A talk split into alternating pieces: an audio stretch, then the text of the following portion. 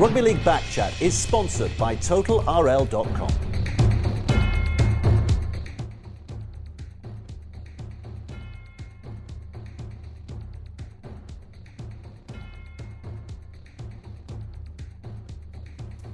Hello and welcome to this week's edition of Rugby League Back Chat, the Championship playoff uh, almost over. We've got that to discuss and much, much more, including, of course, the Super League playoffs. On the panel today, we have the Managing Director of the Huddersfield Giants, Richard Thewlis, New York founder, Ricky Wilby, and the UK General Manager of the Toronto Wolfpack, Martin Vickers. Gents, welcome. We'll uh, dive straight in. And Ricky, I'm going to come to you first because Salford Red Devils are 80 minutes away from a grand final. Uh, I know it's a club that you've had a, not involvement with, but you know a lot of people there. What a success story this is proving to be now. They've they've had a great season, haven't they? Uh, and I think the back end of the season they've they've really pushed on, and I think the the playoff against Wigan probably galvanised them a little bit, and uh, I think they're the strong contenders for next week. Richard, we um, we all make predictions at the start of the year. I don't think anyone had Salford first and foremost to finish in the playoffs, let alone third. Now they're one win away from making a grand final. Have, have they surprised even people with knowledge as such at the clubs and the players and the coaching staff and everyone like that? Well, well I think without a doubt they have. They've been arguably the success story of Super League. Fine advert for the salary cap in terms of equalisation of competition. Um, in terms of you can have a, a disappointing season and then you can move through the ranks and have a fantastic season. I really think the strong contenders uh, like Ricky as well, and I expect them to give it a real dig at Wigan at the weekend. Martin, it was a club that you were involved at for some time when there was some very testing times when yeah, uh, yeah. under different ownership and whatnot. How staggering is it that the club is where it's at now on the pitch and, and even off the pitch? Seem, the pressure seems to have eased a little bit. Yeah, I think there's been some good work off the pitch. Um, the community uh, bonds seem to have improved, and credit to a lot of the guys off the field. I know many of the people who are working tirelessly doing voluntary stuff for the, the club, and that seemed to have generated some great buy-in. Th- at the time I was there, it was just as Ian Watson uh, came in as assistant to Iestyn Harris.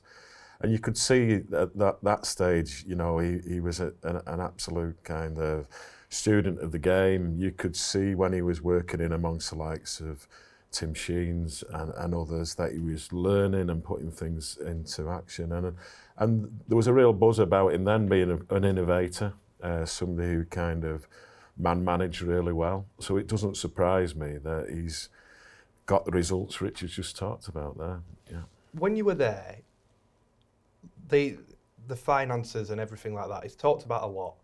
Um, and you know, there was talk this year that they were in all sorts of trouble. How bad? I know you can't go into a great deal, but how bad was it? How bad has that club found it financially and, and going through all of these rigorous times and troubles with salary cap and everything like that? Yeah. Well, when, when I was there. Uh, when Koukash was playing a leading role, and clearly he did invest a huge amount of money at the time, uh, and and the clubs, it's public knowledge that they made significant losses and so on. Um, at the time I was there, they had clearly they had difficulties in terms of attendance levels, costs of stadium, and so on.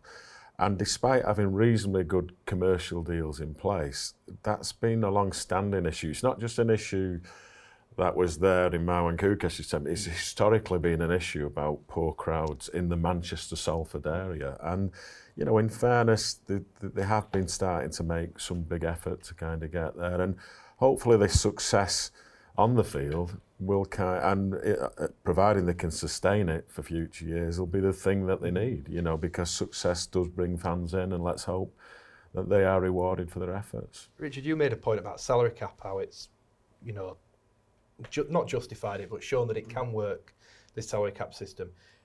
To pr- thoroughly do that, to completely do that, do they need to win it? Because at the end of the day, we still only have four winners to have ever won a grand final.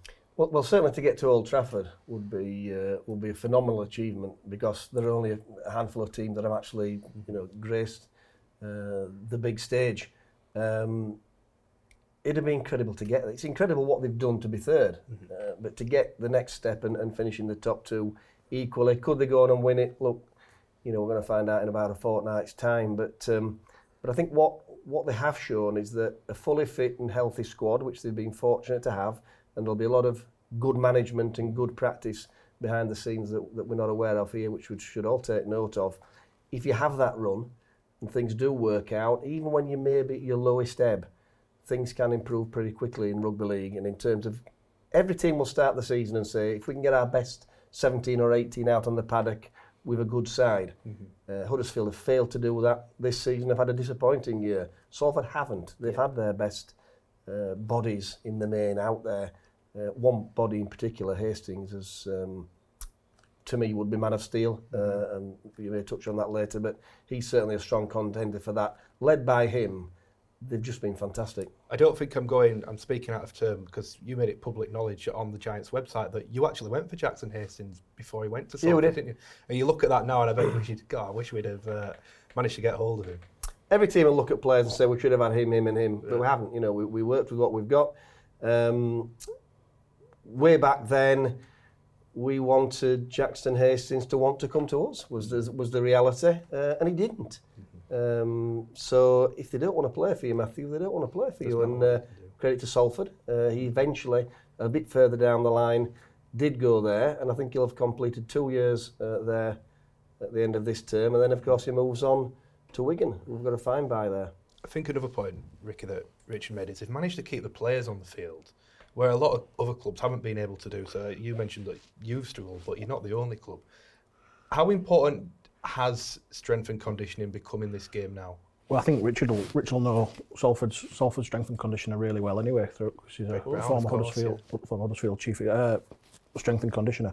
But I think uh, what Greg brings is he brings the uh, not only the strength and conditioning, but also the rehab side of it. And I think he's, he's really keen on, on getting players ready for the ready for the games and, and preparing well, mm-hmm. not only before the games but also after the games. I tell you what, though, Martin, we can talk about Salford all we want, but we've got to talk about St Helens. They, they were just phenomenal on Friday night. Yeah, it was, it was good to see them playing like they can. I think um, we, as, mu- as well as Warrington played in the Challenge Cup final, it wasn't the Saints side that um, and in fairness, Warrington didn't allow them to play, but it wasn't the Saints side that we we love to watch, and it was good to see them getting back to form. Because what we want, whether it's Wigan or Salford who get through, what we want is a spectacle for the sport. So we want both teams playing at the best, and it was great to see the big names all kind of coming together and peaking just at the right time. If they play like that in the grand final, can they be stopped, Richard? No, if they play like that, they'll win. Um, but we went to Wembley, saying if they play like that, they'll win at Wembley. Uh, they didn't. Um, and there'll always be that question mark until they actually do cross the uh, the whitewash and, and win the big one at Old Trafford. But but it was a pheno- it, it really was a phenomenal St Helens performance against a good Wigan side. Now they would say they didn't have their best team for whatever reason, but they are a good side. Mm-hmm. Uh, and should they get to Old Trafford, the memories of what occurred at St Helens are fresh in their mind um, and I don't think we've seen a repeat show from the Wigan side if they can overcome Salford and, and, and get there to the grand final. That said, Ricky, Wigan have won 12 out of 14 now. The two defeats have been to St Helens and fairly comfortable, haven't they? So while there is that side of it, is there also the argument that there might be that doubt we can't because they've lost them four times already now this season? Absolutely, they? yeah. And I mean, there's only two teams who've beaten St Helens all all year through the One Super League. Relegated. Yeah, uh, but I think I think Wigan Wigan won't be dwelling on, on the defeats. I think they'll just be dwelling on, on what's positive and uh, and what they do well and just concentrating on themselves rather than past performances and, and St Helens. Last year, you got to the I don't need to remind you, you got to million pound game and didn't win on the big stage. St Helens have done it this year. You know, leading into your own grand final, we'll talk about later, how the boys will be mentally at Toronto. Is that what's happened in the past going to work against them or for them, do you think, or can it work either way? I, I think it'll work f- for us in, the, in this this situation. I, I think uh, this time last year was a vastly different kind of place to where we are now. Uh, we're very fortunate that we've got a fully fit squad. Uh, we're fortunate that we're we're not having to do six flights in seven weeks, uh, and and I do feel on the point of that loss for St Helens in the Challenge Cup and using that to steel yourselves. I, I I hear a lot of talk like that in around our team at this moment because, you know, let's they were absolutely desperate after the London game. It was a a setback, but I think it has been a setback that we have learned from as a as a club, not just on the field. But I do feel there's this quiet resolve in the team. You know, I I don't think it it needs anything from the coach around complacency. I think it's there already within the, the team that we've got and the and the new additions we've brought to the team in particular. Yeah. What are we thinking ahead of this final playoff game before the final? Salford, Wigan, Richard. I'll start with you. Can Salford do Wigan, or are Wigan just going to be too strong for him again? Just. I think it's a level ball game for me. Normally, you would say Wigan at home, Wigan the big team, hmm. all the experience, all the big names, Wigan to win at home. However, last week has just put a little bit of doubt, I think, in everybody's minds. Salford, everybody's talking about them on the crest of a wave. They've got Hastings on form. Um, it's a 50-50 game uh, for me. It really is. I think. I think that close in terms of who can go on. What did the Saints game take out of Wigan? We don't know. What confidence did Salford uh, gain from giving Cas a bit of a drubbing, uh, to be perfectly frank. And at that stage of the season, to you know, to, to nil a team at that stage of the year and, and look so dominant, that must have given them a massive boost. So it's it's 50-50 for me, Matt. Really is. And Ricky, the fact that Salford going with a win, Wigan going with a loss. We've seen with Featherstone, they've gone to York, who lost, beat them easy, gone to Toulouse and lost, beat them easy. If it follows that pattern, Salford have got a great chance. haven't Yeah, I think Salford go in with a little bit of momentum, especially like Richard said, the the defensive side of, of the win last week would would really buoy Salford up. Uh, I know Ian Watson and, and Ian Blease will be really pleased with that with that zero. I think obviously Jackson Hastings is a is a key player for them. If if Wigan can keep Jackson quiet, then uh, then they've got a great chance. But not many teams have kept him quiet this year. No, not at all. Just on Man of Steel, you mentioned it, Richard. He's going to win it, isn't he? Surely. He is for me. Yeah. Is anyone going to disagree with that? No. No, What about young player of the year? Because Morgan Smithies has absolutely wowed in recent weeks, hasn't he? But there are other Matty Lees, Jake Trueman, Jack Walker, who's I know I've been Newman- Harry Newman, Newman, as well. yeah. Yeah. They- I tell you what, it, what it does bring up that we have some young talent in this competition at the minute. I mean, you've got you've got loads of boys at the minute who are coming through. Louis Senior scored four tries to effectively win you that game. To it does look quite promising how much talent there is coming through at this moment in time, more than there has been maybe in years beforehand. Um, well, I think uh, from our own perspective, you know, we're reaping the benefits of, of the investment, a lot of investment that, that we've put into the academy under Andy Keller, uh, sort of for the last, I think Andy's been with us five or six years now. Uh, it is a long haul to get there. Um, there'll be new challenges for all these young players next year with the inception of the, of the reserve grade side. And um, again, from our point of view, a lot of our seniors have been injured. So, mm -hmm. That gave the senior twins, if you like, um, more games than, than ideally was the plan at the start of the year. They've grasped their opportunity. The challenge for our young players now is to get through the pre-season, have a good pre-season, and, and put some doubt in the coach's mind about does he stay with the younger players or does he go back to the more experienced 100 plus Super League game uh, players that we have in the squad. So we've an interesting three month period to see who actually attains those those initial uh, starting slots come, come February. While we're on Huddersfield, just talk us a little because you're very active at the minute in trying to sort of make plans for next year. You've just changed Andy Kelly's role to rugby manager, and I'm sure you're doing things with recruitment. What, where are you at at the minute as a club leading to 2020? Simon's in Australia at the moment. He's gone down to uh, meet a load of players, agents, and, and spend some time actually with the Melbourne club okay. um, in, in terms of looking at how they operate things. Um, the market for, if you like, big name superstar signings, frankly, I don't think it doesn't exist. Uh, is the reality at this moment in time. There are a lot of clubs looking to do a bit of trading. You know, we'll have A if you take B, and then C will move move to there, etc. There are also a lot of clubs. I think that we're waiting to see uh, what uh, Martin's team uh, does at the weekend because they're a club that have massive ambition.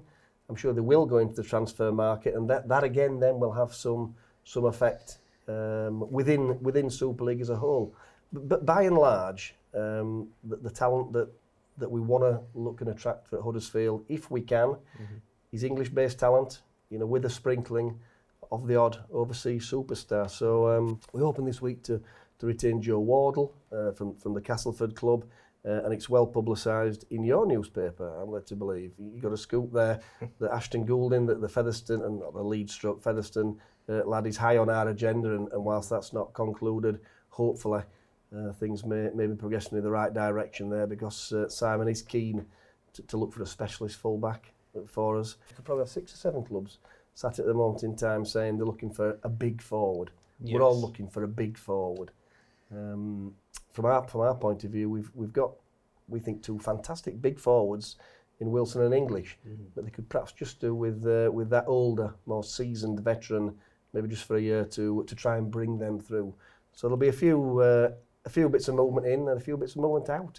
I think before we get to the start line. Well, I'll tell you what, we'll have a break in. We'll talk about the overseas player pool after a short break. So, coming up, we will talk about the NRL players available to Super League clubs at the minute, plus the Championship Grand Final and much more. Join the conversation too on Twitter at RL Backchat. We'll be back after this short break.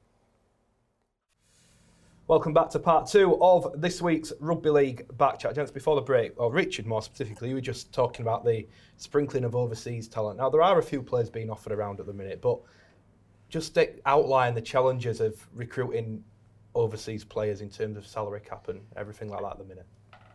Well, on the last stat, and it, and it went back a couple of years, I think the average price of, or the average salary cap value of, a, of an NRL man was about twenty to twenty-five thousand pounds in excess uh, of an English player. I suspect that that may have crept uh, a little bit higher since we last had those figures produced, but they've got to want to come. I think is the is the sort of key issue um, that, that clubs need to overcome when, we, when we're looking for these overseas players. They've got to desperately want to come and prove themselves in this competition. It's a tough competition. I think there are far too many that come across thinking it'll be relatively easy. Um, bit of a soft touch compared to what they've been used to, and, and as we all know, you know, it, it most certainly isn't. Um, and for every successful overseas signing, there's been one that hasn't sort of uh, been as successful, and we've all had them. Um, it is a challenge, uh, hence why you know Simon's across there at the moment, trying to meet as many people as he can and get a feel for precisely what the marketplace is on the ground. But the finances are, are, are what they are. Their expectations are so much higher. You then factor in the flights, the accommodation. Mm. They can't get a car because they've no credit, so you have to get a car. And, and there are all sorts of visas as another another hidden cost that, that maybe people don't see, but, but they're expensive as well. So so it is a big challenge, but, but the key challenge is getting the right one. Mm-hmm. It's you know, as Salford have with with Hastings, he mm-hmm. is he was the right fit for that club at that time. Uh, I mean, Ricky, in your opinion, what's what's the strike rate on successful overseas players in Super League? Because it is, it can be hit and miss. It, be It, fair to it can be hit and miss. Uh, I'm sure you look back at Martin's time at Salford and he probably regrets a couple of Yeah, signings yeah. that, that It's came miss, in. miss, miss, I think. Yeah. Kevin Uh, Kevin Locke, I forgot about that one. But then, but then you look at, like you said, Jackson Hastings has, has been great. Leeds generally seem to, to do pretty well out of their overseas players. Uh, and I suppose it all comes down to injuries and keeping players fit and, and whatnot. I think Huddersfield have struggled to keep some of their, their main overseas players fit over the last couple of years. So I think it all comes down to, to fitness levels. Just quickly before we go on to Toronto, while we're on it, we best discuss it. Trent Merrin, uh, Leeds have given him permission to leave the club, uh, get a club in the NRL on compassionate grounds. It, Martin, I guess it's one of those challenges that every club faces, and you've just got to bite the bullet this Yeah, one. yeah, we, we all will have had experiences of players who've not settled and um, or players who've had domestic issues back at home that they've attended to. You know, we, we've had issues during this season like that. And, you know, Leeds seem to have done the right things throughout the season in, in managing that. And ultimately, you know, a player's got to be settled and happy. They, they, they, are not going to be successful on the pitch if, if their environment, if, if, if, they're not comfortable and stable. So mm-hmm. Sometimes you just have to make decisions for the benefit of the, of the player, to be honest. And, uh, and yeah, yeah, we will have all have had experiences like that. And I think we generally, the game holds their hands out in those situations and helps, which is sure what's happening with the Rhino situation. Richard, to, to lose an, an overseas player, a marquee player at this stage of your recruitment plan is never ideal. How bad is this going to affect Leeds in terms of their plans for next year? Uh, well, he's a marquee player, uh, as you like to say. So wh- whatever he's paid, he's classified at, at 175. Um, I guess ultimately, if he, if he does uh, end up going home, then the slot is there for somebody in Australia to uh, to attain. And and all the agents, trust me, all the agents in Australia will be very, very much aware of this situation. It, it may be that. Um, that one of the players down there is going to fancy putting their hands up for Leeds. Leeds, with, with respect, is an easier sell than Huddersfield because it's Leeds, one of the biggest rugby league clubs uh, in the world, probably the most successful club in terms of grand finals. So they're an incredibly attractive proposition. Mm -hmm. I don't think for a minute that Leeds Rhinos will be short of takers to put their hand up and say, we'll take that marquee slot that may be available at the Rhinos, mm -hmm. or they may be brave keep the pepper dry and, and bring again some of these outstanding young players that they have got you know into the first team squad because they have got a good crop. Yeah, it certainly seems like they're planning on that with a few. Martin, let's ask about your recruitment because it seems shrouded and clouded in mystery. No one seems to have any rumours to report about Toronto Wolfpack re- recruitment, yeah. other than a, a few rugby union players named here and there. So, what can you tell us? What What are you planning on doing for recruitment? Well, it must year? be the only thing, Matt, that's not coming out about the club, I think, uh, publicly. But I, look, I, I think people are often ask myself and others around the club, oh, who's the big names that you get? And they do that because at the rate of knots we've been travelling, there has been a huge shift in, in kind of personnel. Um, but actually, if you just look at the facts around our club, you know, there are not that many people off contract at the end of the year. We have got a coach who we believe has an ethos of improving the talent that he's already got.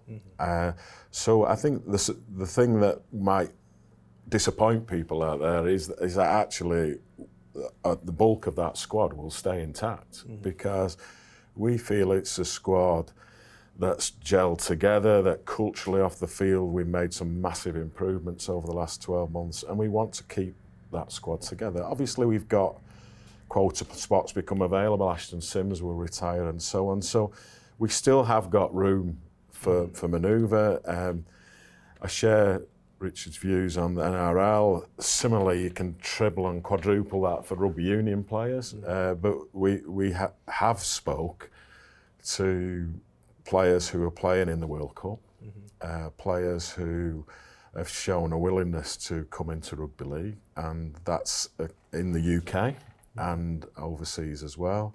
Uh, so we're kind of keeping our powder dry for some signings, but we may be talking here about the last 15, 20% of the squad. Yeah. Um, a key thing for us because, yeah, we talked in the, in the last five minutes about that depth of youth talent at Huddersfield and at Leeds. That's something we're not blessed with because we, we haven't got that history. So, so a massive part of our recruitment agenda next year will be to sign in in the region of about five or six top class youngsters mm-hmm. uh, to give us greater depth to the squad. Again, we've got a coach who is used to being in that environment where it's got huge amount of young potential coming through. Mm-hmm. That's something we've got a 23, 24 man squad at this moment in time. So we want to get to 30. We, mm-hmm. and, and we are scouting, the, particularly in the UK, that kind of t- under 21 talent at the moment to try and kind of bolster the, the depth of the squad. There has been a lot of talk before we go on to that about the the rugby union side of things.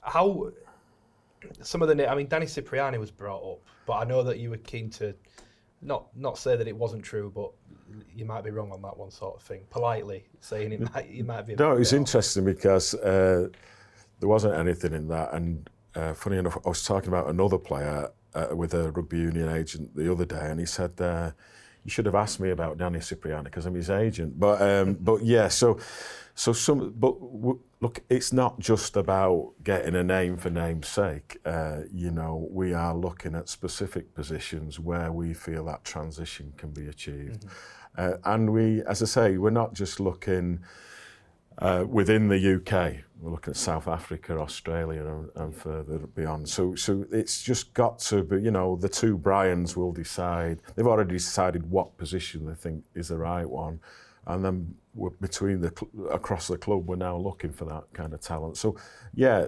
there's a lot of eyes peeled on the World Cup at this moment in time, and obviously. Uh, there's some Canadian talent in there as well, you know, but uh, maybe we should not judge them until they finish the All Blacks game next next week. I am pretty sure I've not name dropped a single player on anyone, so I'm putting you on the spot here. I apologise, but the name that won't go away, certainly among the fans, is Sonny Bill Williams. I know that David said uh, several months ago, "Oh yeah, we'd love to sign him." Is is there anything in that? Can we can we get excited about him maybe coming to so so so? we said on the record last year that we, we, we did have a conversation. Uh, that conversation was particularly around him playing in the middle eights. Mm. Uh, so we had an open door conversation with them. Uh, we'd like to think that's the conversation's not stopped mm. and there still may be an opportunity in the future. But, you know, these things can can happen for all kinds of reasons. You know, the the, the, the minute David talked about that, we had an England rugby union player in the World Cup come forward and say, I, want to play for Toronto Wolfpack, you know? So it, it's, it's interesting uh, how, how these things come about. So, some of this we may not be known to us at the moment, but we, we certainly are talking to at least two or three um, players outside of the Sonny Bill Williams thing. There's okay. been no recent discussions with Sonny Bill Williams. Right. And just on the youngsters, um, you mentioned that you you know you're going to bring a few in. There's obviously a lot to do at the club in terms of, of youth development and so on. It's stuff you've been working on in schools and colleges. How are you getting on with that in Canada in getting youngsters playing the game? Yeah, so I- I mean, I'm pleased to say that like rugby in general is kind of thriving in Canada. You know, so you've got 100,000 kids playing rugby union. So there's certainly uh, th- there's a depth of talent for us to to look at. You'll see with our community programs that week in week out you see our players doing things over there. But mm. y- you know it, it's all a case of timing here. You, you know you've got to grow that and you've got to grow it for five years. And I don't see that you know we spent half a million touring the states touring Canada trying to recruit people we recruited 20 20 people to come across but they just weren't at that level. And that was when we were in League One. So it, it, it's just one of those things that you know, you've got to try and fast track it to some degree, and whether that's a, a Canadian rugby union player or, or what have you, those are things that we, we're constantly looking at, to be honest, yeah. Fair enough. Uh, on to the Championship Grand Final then.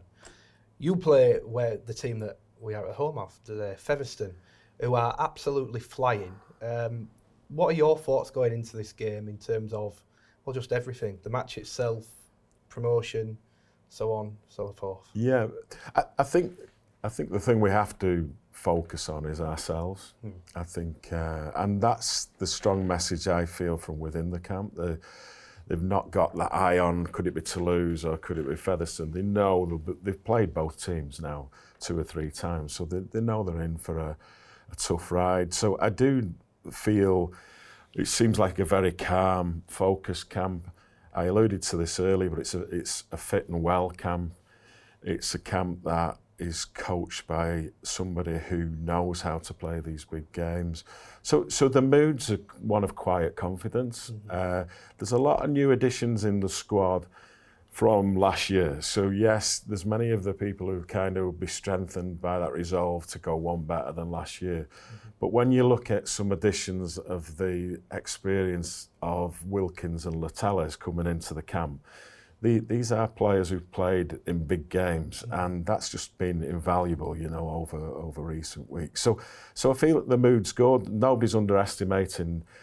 Uh, certainly Featherstone, you know, they're mm extremely well coached. It's a club that we really do respect. Uh, we've worked hard with Featherstone, as we have done with all the clubs, to make sure all the players are able to play and travel and and they will be well looked after as always by the club. So it's going to be a really tough game. Um, let's hope it'll be one step too far for Featherstone. But uh, yeah, I, I, I've, I've, w- there's a self confidence in the camp, I would say, Matt. Ricky, Featherstone though, 80 minutes from Super League. What a story It's a that great is as story, isn't it? It's a great story. I don't think anyone gave them gave them much of a chance going into the playoffs, uh, especially having to go to Toulouse.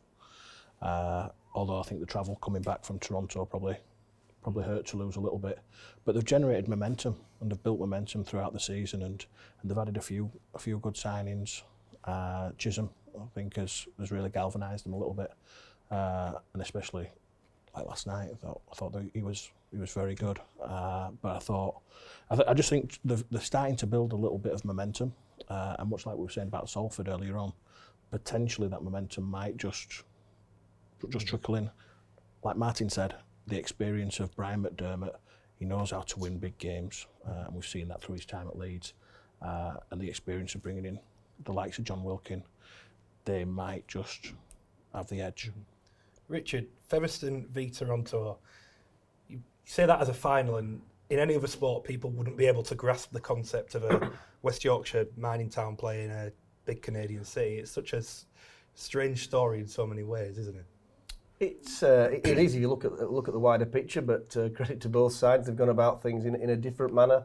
Toronto have coming um, to the competition in, in, in, with a different model to anything that, that the championship's probably ever seen before.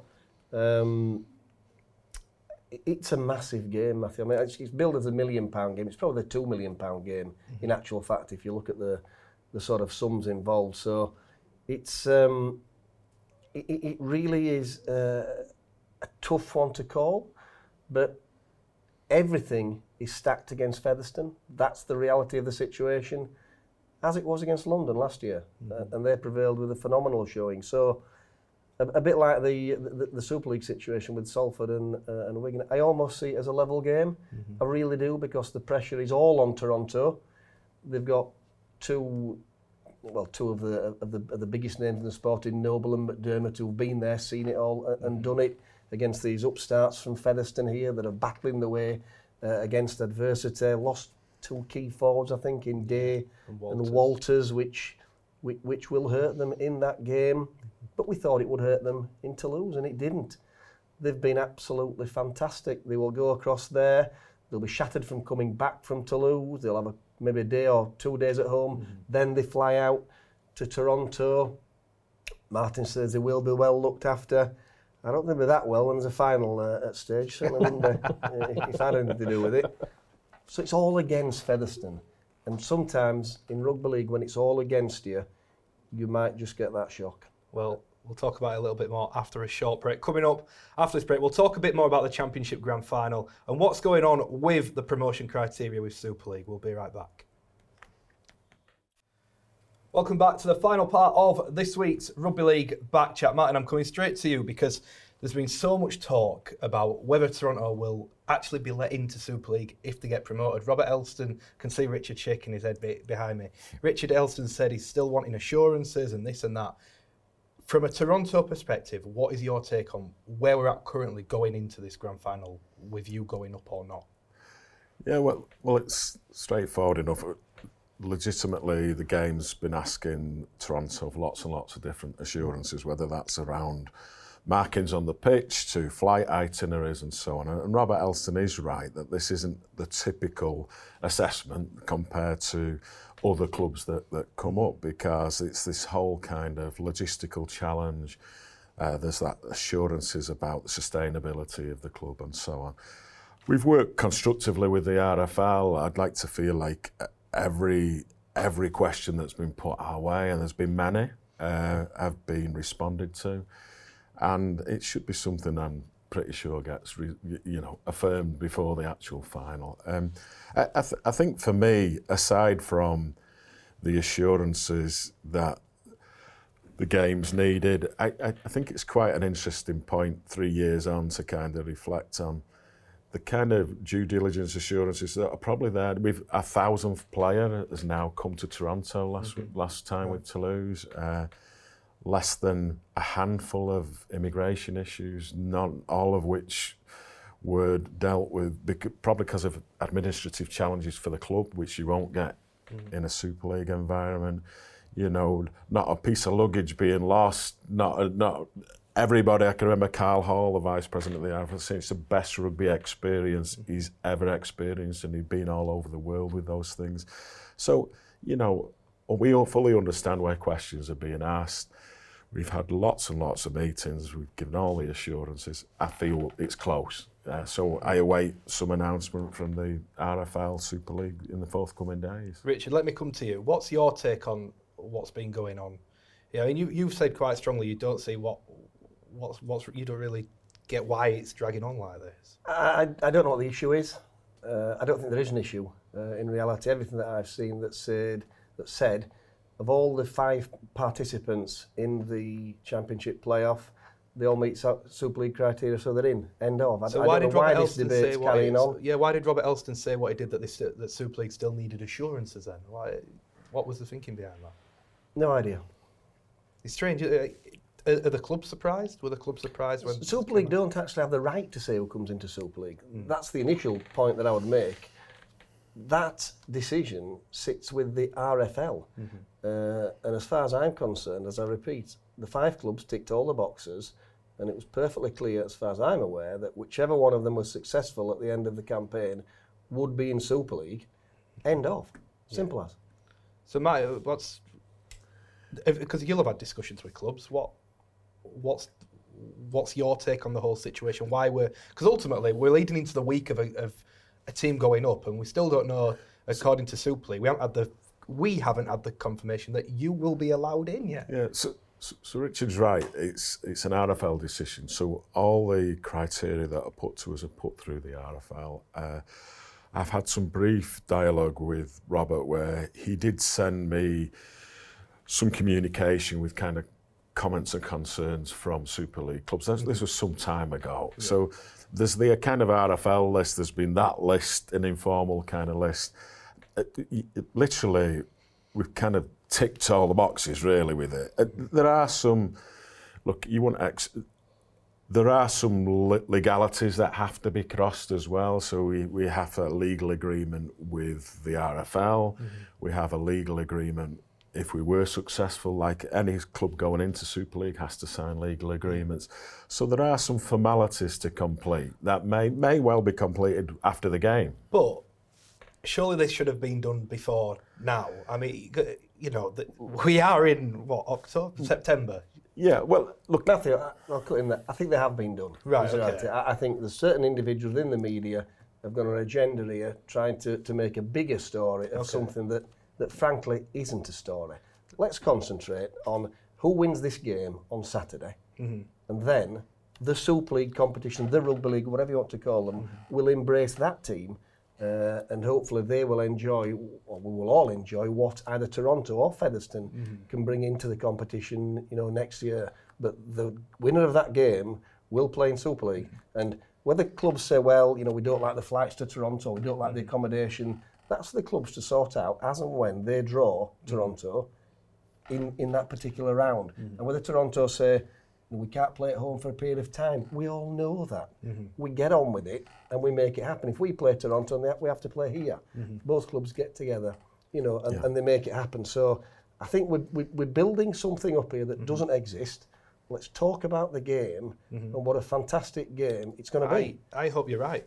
I, I hope and, you're right. and, and Matt, what Richard just said, which is you know really positive, is a tip. We do have lots of conversations directly with Super League mm-hmm. clubs where we're hearing that, you know, and people people are even talking to us. If you have to have an on the road game, let's do it in the best interests of Super League and play it in this venue here and there. So, but we've focused on the game. You know, we, we can't get distracted by that. You know, and there's some of these things. You know, when London was successful, they signed their legal agreement with Super League after the actual Okay. the game. So some of these things are just the way it's done, and it's just a little bit more pronounced because it's Toronto.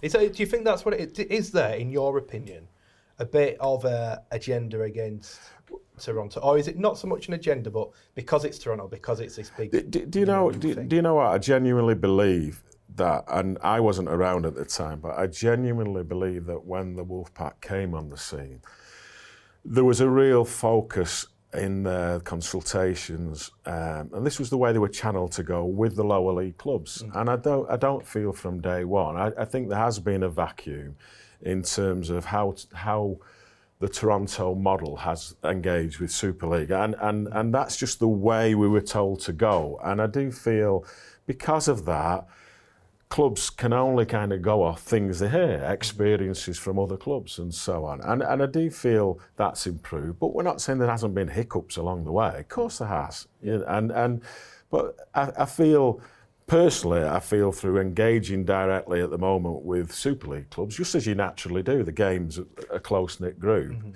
Actually, the more I'm hearing that kind of positive noise, you know, from Richard. But like you say, it's the last thing on our mind and our players' minds at the moment. They they're playing to win on Saturday mm. Saturday evening, you know. So, are you looking forward to the prospect of Toronto in Super League? And everything that it brings? Uh, frankly, not particularly. Uh, I'll be honest, I don't mind saying that in front of Martin. Um, be a lot easier for us to, to come to Featherstone or, or indeed play Bradford or Halifax. You, you sort of know my views on that. But but if they're in there, then, then we've got to embrace it. We've got to make it work. Mm-hmm. Um, their challenges are, are different, uh, and they will bring different challenges to us as well because mm-hmm. um, it will be new. But you know, we, we've got to overcome these challenges. And as soon as they're in, we'll embrace them and enjoy them. We'll all try and beat them because that's that's what it's like, and send them straight back down again as they'll do to to one of our clubs. But it, it, it will be um, it will be difficult. It will be different. It will be difficult, mm-hmm. you know. But it's a challenge that that's there for us and and for all clubs. You know, you might have Catalans away one week, then mm-hmm. you might be going to Toronto away the other week. The club will overcome uh, any challenges, uh, and we will make this thing work however we do it. Mm-hmm. For the supporters, it's going to be a, a, different experience. I know a lot of championship supporters have been across, and, mm-hmm. and for a one-off trip, again, it's more expense to the supporters. We asked them to go to Catalan, to Magic, to the grand final, to Wembley. We're going to be pushing now, and, and rightly, Martin's going to be pushing us all to take a lot of supporters into Toronto to, mm-hmm. to back up the, the support that they've had from their local councillor or, or whatever you call it across there. So it's going to be a big ask for the supporter mm-hmm. that says, well, I haven't missed a Huddersfield game for X number of years. I haven't missed a Leeds or, or whatever game uh, that you follow. So there are lots of different challenges that we're all going to have to get used to. The yeah. broadcaster mm-hmm. as well as an issue. But I'm confident that, that certainly Huddersfield, we can get there uh, and make it work. And mm-hmm. I'm sure the other clubs can as well. Ricky, you were there not too long ago. I was. How do you find it? I thought the the actual experience was was outstanding. Uh, obviously, I've spent a lot of time down in France as well, uh, and up until my trip to Toronto, I always thought going to Catalan was a was a great trip. But I, I must admit the the hospitality that we received, the friendly atmosphere that we received, the uh, the club were great. They couldn't do enough for us. Uh, I think they were brilliant. Good for you to pick their brains a little bit as well. Absolutely, yeah. We spent a few days up there, so it was nice just to just to sit down and, and speak with their with their management team and, mm-hmm. and and see what they're about and and just explain what, what we were about as well. Richard, here's a question. What would be the better outcome for Super League? Not in terms of logistics and travel and everything. What would be better for Super League, having Featherstone Rovers in the Super League or Toronto Wolfpack? You ought to have asked preempted that question, uh, letting me practice that before. That's a tough question. that is a tough question. Look, don't say that. Don't ask. Toronto are coming in without central distribution, so the clubs themselves, the clubs themselves will benefit from uh, a substantially increased distribution as a result of, of the Toronto model. Some of that money that is, if you like, saved or foregone uh, by by Toronto will go into the central pot and that will be used to improve the marketing overall as Super League. So Super League would benefit in that respect, and the clubs would benefit in that respect. Are we a better proposition to sponsors uh, and broadcasters because we've got Toronto in? The jury's out on that one. I don't know the answer. Mm-hmm. Um, but there's also a lot to be said for having Featherstone in the competition. Mm. If you're a Wakefield or a Cas fan, you're going to want to come here on Derby Day. That's a definite, mm-hmm. uh, and vice versa. And that little triangle, that hotbed that we've got here in West Yorkshire, um, would make fantastic. This place would be packed out, yeah, yeah. packed to the rafters if Wakefield and Castleford come here next year. Mm-hmm. That will be fantastic, mm-hmm. fantastic television. So it's a bit of a knife edge one. Yeah. You may straight away say, yeah, Toronto's the easy answer there because of those reasons. Mm-hmm. But just imagine this place on a Friday night, mm-hmm. you know, middle of summer, packed out, West Yorkshire Derby phenomenal. I'd be here, that's for certain. Martin, just oh, go on, Ricky. You were going to say. Sorry, something. I was just going to say when when we went up to Toronto, Toronto openly said that, that they they they predicted that they're going to get a, a, one billion eyeballs on them this year. Yeah. Throughout media, social media, mm. and and whatever else watching TV and in the stadium. I think that's a massive opportunity that that for me, Super League can't afford to, to lose out on that on that billion eyeballs. In terms of look, the, the jury will be out if you go up. There's, there's no doubt about that, Matt. And are you confident that you will be able to, after 12 months, after 24 months of being in Super League, if you if you can stay in, that from a broadcast point of view, from a commercial point of view, you will have strengthened the competition? Yeah, I mean, I mean a, a really pertinent fact. I've told you before that, like, our club really is intense on looking at all our numbers around eyeballs and so on. And a really key one I saw the other day that in the same stage of development, three years in as the Raptors, our numbers are blowing them, right. you know, out, out of the ceiling really. And I just kind of feel like, you know, that's been a huge part of our strategy about mm. growing the media audience and growing it not just for us, it's for the game. You know, let's not forget the championships this year is enjoying record viewing numbers, and that's because 90% of it's been funded by the Wolfpack mm-hmm. funding games. Yeah. And yeah, it's a great product, and the clubs have all contributed to that. But that's what we've been about, and we're doing it for a reason mm-hmm. to ultimately commercialize and monetize that for our own benefit and and for the good of the game. Mm-hmm. You know, so so when next month we uh, launch our new rugby strength product on, on, the on the 10th of the month. That's that's a huge off-field development for yeah. us. That says, hang on, ultimately, when these things work, you, you're not just reliant on things like Sky Money or attendances or merchandise. Yeah. And so, so we're not just talking about it, we've grown it and we're doing something about it. In terms of the travel, will you still be covering the the cost next year, or well, well the, the, that's part of the agreement that we, we currently have. Yeah, okay. yeah. So so yeah, don't wriggle out of that one now. Yes. Yeah, so, so, that's look where, where, we need where we need to get with with this because that is all part of the agreement now. It, it's it's where we we need to work with Super League to kind of make sure the upsides are for us both. Yeah. You know, so actually, if we play Huddersfield in an on the road game at Spurs next year or wherever. You know, I, yeah, I'd, I'd want I'd want there to be a benefit for for both both clubs. So I I, I just think that's like a a straightforward conver commercial conversation yeah. with Super League clubs who will see win-win opportunities that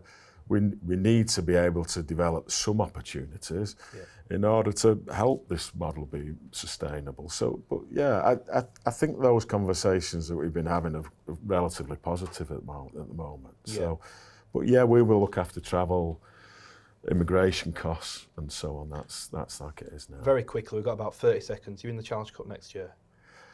Yes, yes, we, we've uh, uh, the, the rugby league have been pretty innovative in terms of coming up with a, a new model to work with. So there's no issues about bonds. Um, but yeah, we never didn't want to be in the Challenge Cup. We were really I mean, in our first ever game was in the Challenge Cup. Yeah. We don't want to lose that opportunity, so we welcome the chance to come back in. Excellent. Well, that is all we've got time for on this week's show. A big thanks to my guests this week, Richard, Martin, and Ricky. Don't forget you can join the conversation too on Twitter at RL Backchat. But for now, goodbye. Rugby League Backchat is sponsored by TotalRL.com.